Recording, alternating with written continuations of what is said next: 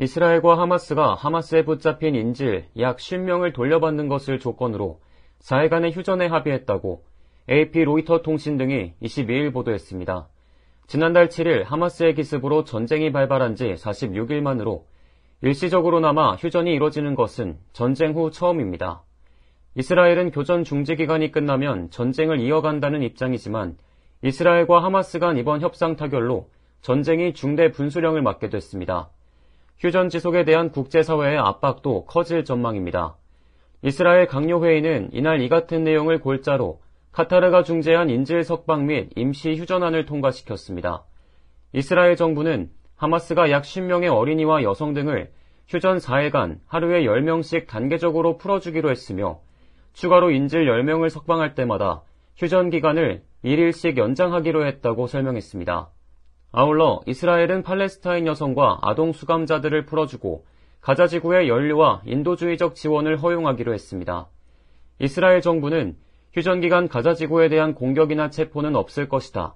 항공기 운영도 제한하겠다며 구호물자와 연료를 지원할 트럭 수백 대도 가자지구로 진입할 수 있다고 밝혔습니다.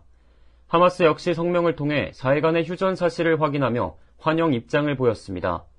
하마스는 인질 약 십 명 석방을 조건으로 이스라엘로부터 팔레스타인 여성 및 아동 수감자 백십 명을 돌려받기로 했다고 밝혔습니다. 휴전 시작 시점은 알려지지 않았으나 이르면 이십삼일부터 교전이 중단될 가능성이 큽니다. 이스라엘은 전날 밤 강요회의를 열고 이번 협상안에 대해 논의했으나 인질 전원 석방과 하마스 붕괴라는 전쟁 목표를 달성하기 전에 휴전을 하는 것을 두고 격론이 벌어지면서 회의가 이튿날 새벽까지 이어졌습니다. 일부 극우주의 정당 소속 강요는 휴전이 전투 중인 군인들을 오히려 위험에 빠뜨릴 것이라며 중단 없는 전투를 주장한 것으로 전해졌습니다. 그러나 베냐민 네타냐후 총리는 우리는 모든 목표를 달성할 때까지 전쟁을 계속할 것이라고 강조했고 모든 보안기관과 다수 야당도 이번 협상을 지지한 것으로 전해졌습니다.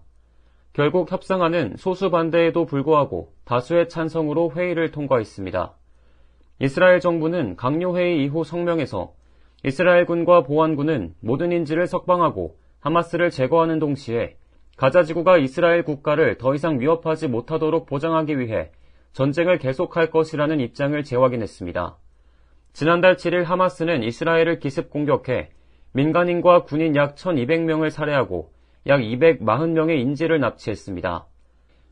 이스라엘은 즉각 전면전에 돌입해 한 달 반 넘게 가자지구에 대한 공습과 지상전을 전개했으며 최근에는 가자지구 북부 지상을 대부분 장악한 뒤 남부 지역을 대상으로 한 지상전을 준비 중입니다.